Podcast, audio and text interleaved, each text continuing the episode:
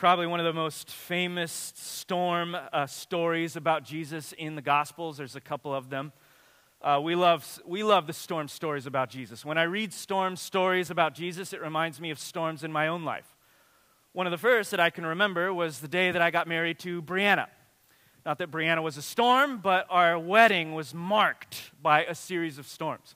When I first met Brianna, it was at Reality Carpinteria and she had been walking down the steps leading a trail of three to four year olds in the children's ministry. I had come out the double doors uh, leading worship as an intern about 10 years ago, and I saw her and I stopped and I was like, Who is that person? And for the next few weeks, I, I, I quickly learned that she was coming down those steps at precisely the right, uh, the exact time every single week because she volunteered in the kids' ministry. I had been coming out of the same double doors every Sunday because I was leading worship. And I quickly remembered the movie uh, uh, Groundhog's Day by Bill Murray. Every, anyone remember Groundhog's Day? Where Bill Murray gets the same chance over and over. The day kind of repeats itself magically so that he can do the same thing, uh, so that he can adjust, make slight adjustments in order to win the woman. I had my own Groundhog's Week. And so Sunday after Sunday, I would make these adjustments. I'm like, okay, she's coming down the stairs. I missed her last time. I need to adjust. I'll play that last song just a little bit longer. I'll add a couple chords for the glory of God and for the joy of all people. But I'll, I'll just pro- prolong that song and we'll line up. And then I realized I need a plan. I can't just like walk out and meet her and just stand there. That would be creepy. I need to be doing something. And so I'm like, okay, I'll, I'll walk like a, I don't know, how should I walk? I'll, I'll walk calm and collected, like, oh, I, I didn't know you were there, you know?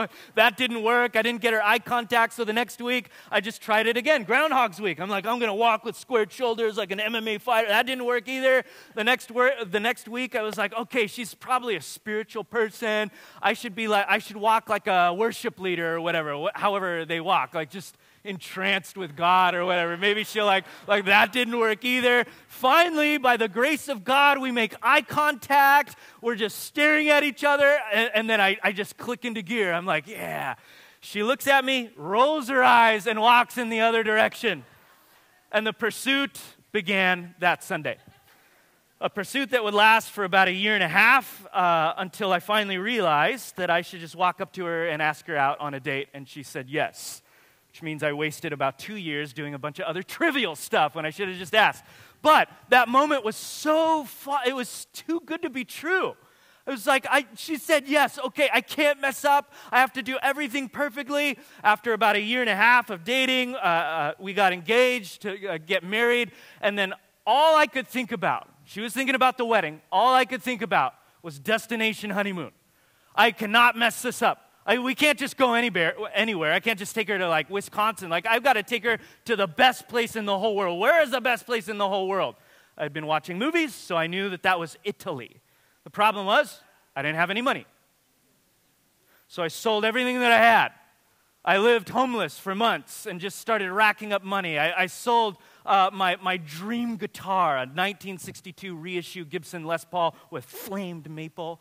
I did everything that I could. I was like, I have to, I have to keep this woman. I have to do everything that I can. I've got to do just the best, the best week that she's ever experienced in her life. I got to take her to the best place in the world. I must dazzle her. She must be dazzled. And so finally, uh, I didn't even tell her. I was like, where, where, are we going after, after the wedding? Oh, I don't know, like Oxnard, maybe something like, you know, something, something fun. Just don't, don't worry about it. I tell her the day of our, our, our wedding. I build it up. I'm like, we're going to Italy, baby. It's going to be awesome. We're going to be in canoes. It's going to be so sweet. And she is dazzled. Now, I don't know at what point things started to fall apart. But when our flight got delayed by a snowstorm in Paris, which, by the way, sounds really romantic, but the airport in Paris does not look like the rest of the city of Paris. The airport looks like my childhood library, except without the books. Our flight got delayed by a snowstorm. We were there in the airport for about 24 hours. And at that point, things just started to unravel. Our luggage got lost. We wouldn't find our luggage that we had for about two weeks travel until we got back home a month later. Uh, after we, the snow started to lift, we took a flight into Italy. Was like, okay, it's okay. There's going to be redemption. It's going to be awesome. I've been planning, saving up for this, going broke for this. This is going to be awesome. This is going to be her wildest dreams. Immediately, a downpour in Italy. We didn't have any clothes. We're getting soaked out in the street. And I think to myself, what are we going to do? I look over at a store. I can't I don't speak Italian. I don't know where to go. I go to the nearest store, spend I go to a, the highest price store in the neighborhood. I didn't know where I was going. And spent all of my spending money on a, a single pair of clothes that we would wear for the next 10 days. Washing them every day in the sink and in the bathtub. Washing our clothes. At one point, I saw tears like coming down my wife's face on our honeymoon, and I'm like, I'm blowing it. This is not, this is not how it was supposed to go down. Ten years later, we're now laughing about it because we have grown so deeply in the, in the love and patience of God. But at the time, we're like, no, storm after storm after storm after storm. Literal storms.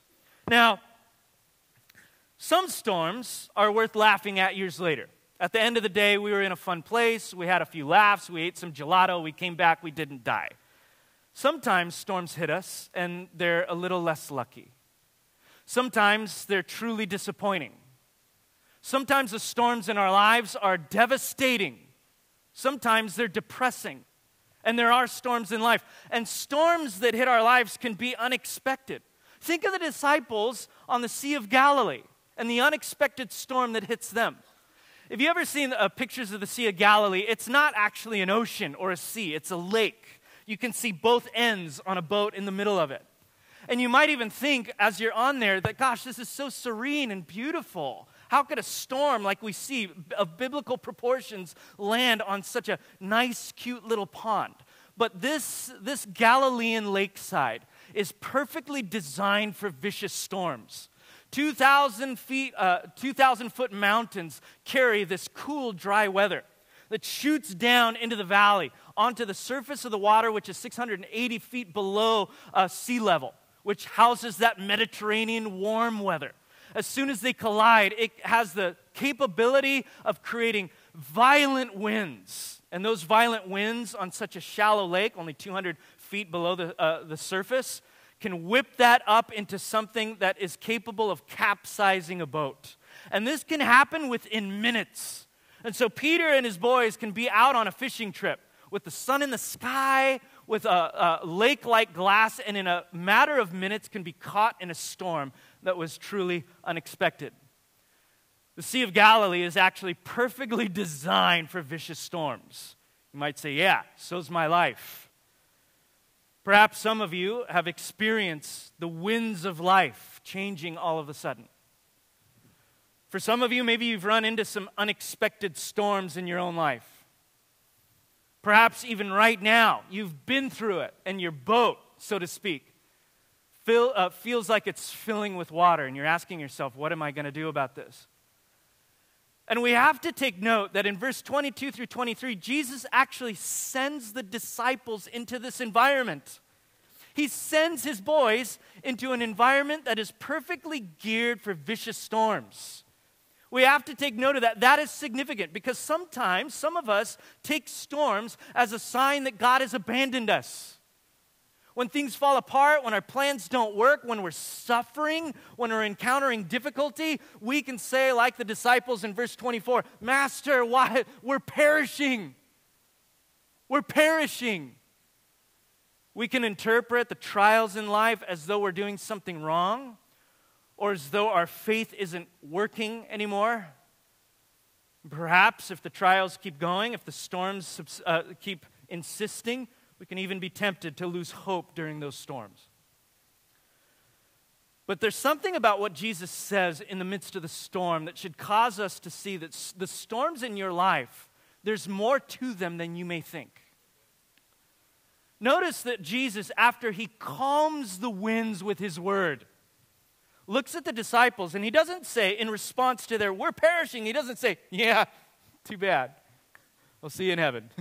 Nor does he say, well, pick yourself up by the bootstraps, hold your boat together. He says, where's your faith? After he deals with the problem, he looks at his disciples and says, Where's your faith? Where's your faith? You know what faith is? Hebrews chapter 11, verse 6 says that faith is the substance of things hoped for. It is the evidence or the conviction of things that we don't see. If we were to apply that to this situation in the boat, we could say faith is the ability to see the hope that you cannot see in zero visibility of suffering and trial.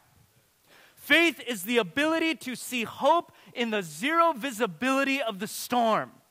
Jesus asking, Where's your faith? Where's your faith?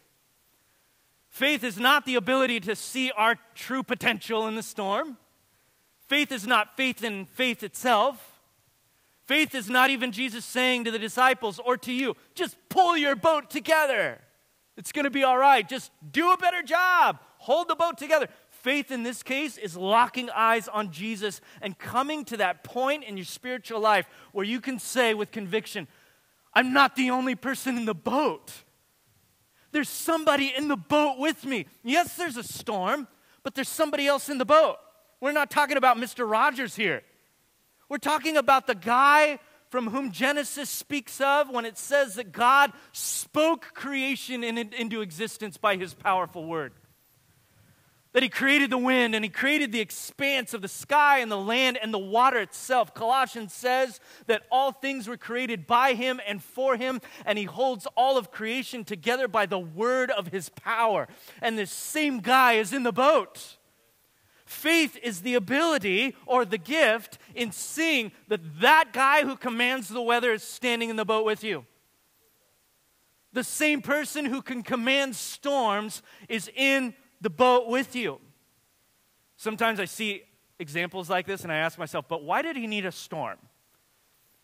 If he's trying to develop, you know, his disciples to grow in some case, why couldn't he do it on some lakeside in Washington? Why can't God develop my faith in a nice house on the APS? Why can't God give me a Bugatti to drive around, you know, uh, uh, uh, Cabrillo Street and teach me how to grow spiritually in uh, success and a dreamy life and a lack of suffering and trial? Why does it always seem to involve a storm?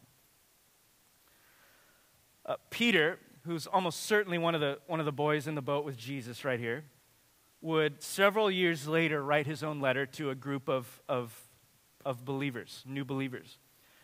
And in 1 Peter chapter 1, verse 6 through 7, he says this. He, he's encouraging them. And he says, In all of this, speaking about your salvation, in all of this you greatly rejoice. Even though now, for a little while, you may have had to suffer grief in all kinds of trials. You hear what he's saying there? He's saying you have the ability as believers to rejoice, even though your life has been marked with storms. Why? Listen to the next line. These, speaking of the storms, these storms have come so that the proven genuineness of your faith, of greater worth than gold, which perishes even though refined by fire, may result in praise and glory and honor when Jesus Christ is revealed. Do you hear that? The storms are not an accident. The storms have come so that something out of that storm will impact your faith. What is faith? The ability to see what really matters when there's zero visibility. Peter is saying, years after his own storm in Galilee, he's saying, the trials in your life have come, and God does not always bring you out of them. Sometimes He will lead you right through them. And the purpose of those storms and trials and difficulties and disappointments is to refine your faith so that you are able to see what really matters instead of only seeing the circumstances.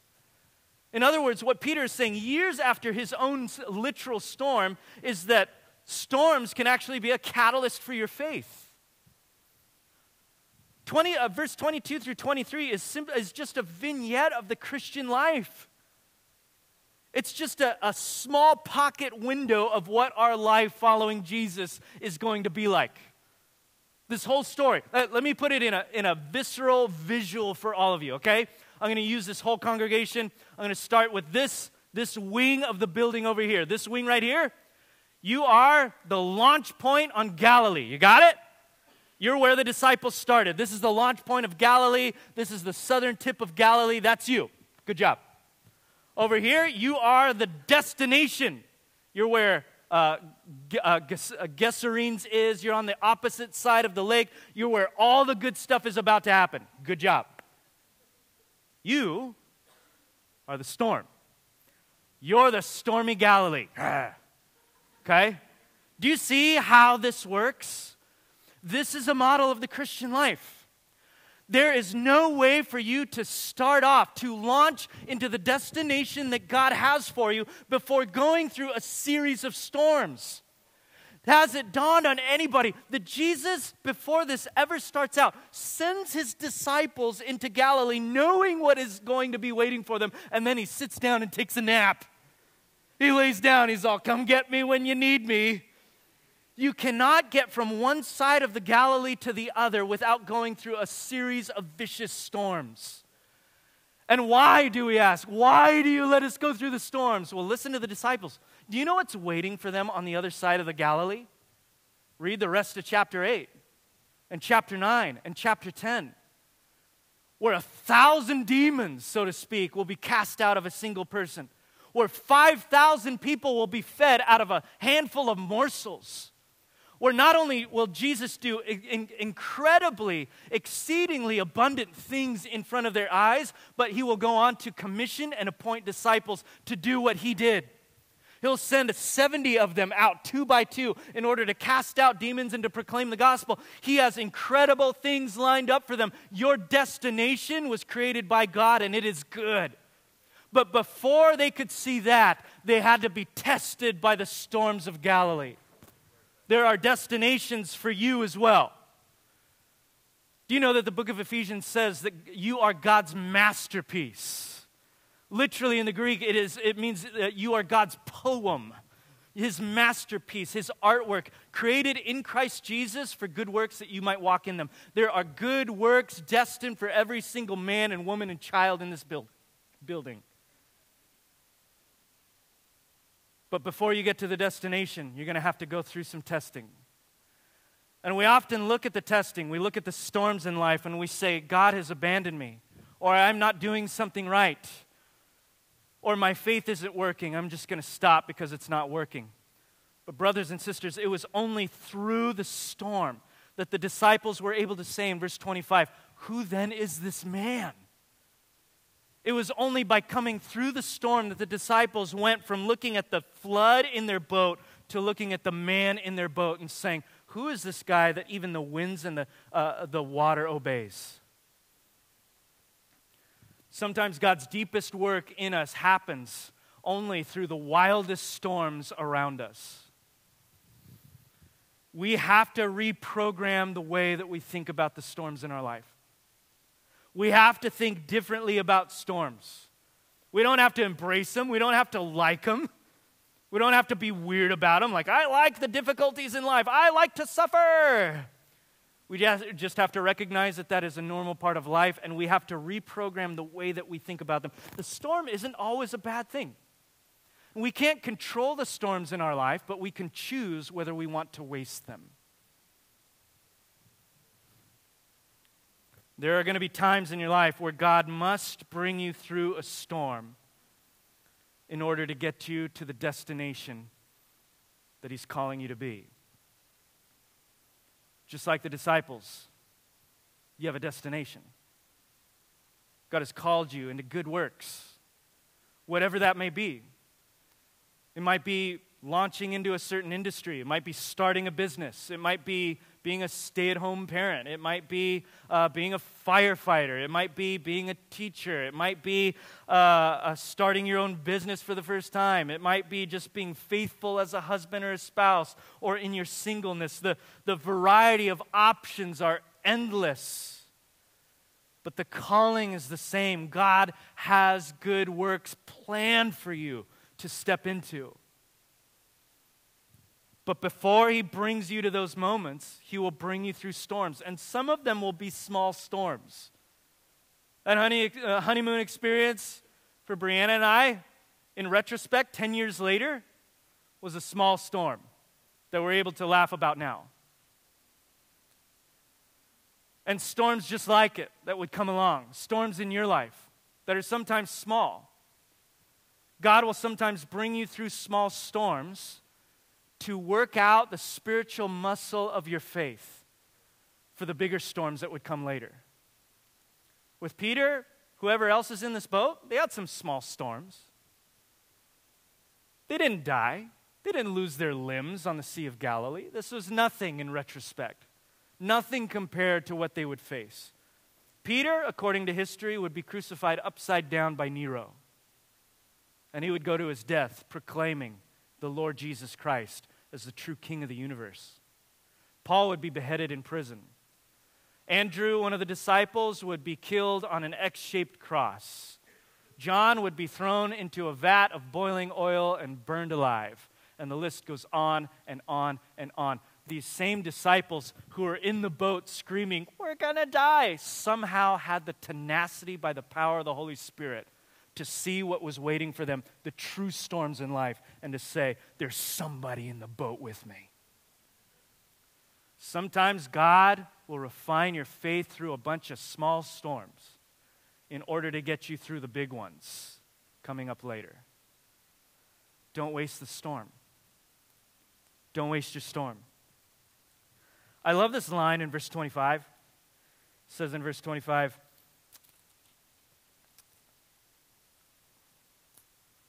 And he said to them, Where's your faith? And their response, Luke says, and they were afraid and they marveled. That's such an awkward sentence right there. And they were afraid and they marveled. Which one? Both. And they were afraid and they marveled. They went from worry to wonder in one sentence flat. This is the effect of having your eyes opened to see who's in the boat with you.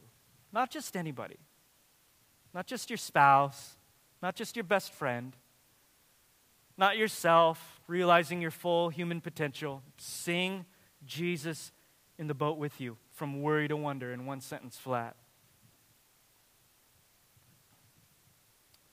There is so much the people in a city like this may face. You don't think about it on the surface because it's Santa Barbara.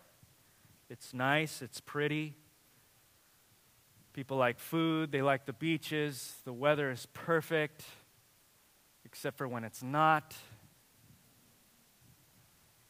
And unexpected storms hit, and sometimes they're literal, like the one that hit in January, shooting an avalanche of mud and debris through neighborhoods, decimating homes and neighborhoods, taking the lives of 21 people. And sometimes they're figurative Sometimes storms are the ones that rock our families, shatter our marriages, fill our singleness with hopelessness and despair, make us want to quit our jobs, make us want to quit our faith, make us want to quit the church, make us want to quit each other, make us want to quit Jesus. And it can be very easy to move into a city like this attracted to all of the things that everybody else is attracted to. Life is so easy. And then you find out in the first year that it is not. There are going to be a handful of things that people will hang on to in the moment that storms hit your life. And this is a good time to start thinking about what you're going to cling to. Don't waste your storm. Whatever you're going through today, your story doesn't have to end with a boat full of water. It can end with a heart full of wonder. I'm going to ask uh, Robert and Colette to come out here as we sing. I want you to think not about the big storms in years to come, but uh, about the ones that we, we encounter on Monday and Tuesday, the ones that we'll encounter on Wednesday and Thursday the ones that happened on a frequent basis our disappointments, the disillusionment, the setbacks, the suffering, the trials. And I want you, before they come, to reprogram the way that you will think about them when they come. I'll just give you three things. The first thing is to ask yourself when an unexpected storm hits, where is God in the midst of this? Where is God in this? Just by asking that question, you're already changing the way that you think about that storm. For some of you, you want to give up. You're in the middle of something right now and you want to give up. You've already assumed that God has left you, that He's distant, that He's silent, that He's far away. And it's time to begin training, reprogramming our minds to see God in a different way. That He's not just present to bless in our affluence and in our comfort and in our security, but He's still there in the darkness. He's still there when our boat is filling with water. We just might not be able to see Him. And so He uses those moments to expand our faith, to see what we could not see because it's zero visibility. And so we begin to ask ourselves, where's God in this? I know He's here somewhere. What is He doing? The second thing I want you to ask yourself or to, to move into is to trust Him with the process. Because we can always count on God being present with us in the storm. We don't always know what He's going to do. Sometimes, like in this case, He will calm the storm. First thing he does with the disciples as they're screaming, I'm perishing, is he speaks to the storm and he causes the winds to die down. But in Mark chapter 6, he doesn't do that. He simply steps into the boat and he says, Take heart, I am with you. Have courage, don't be afraid.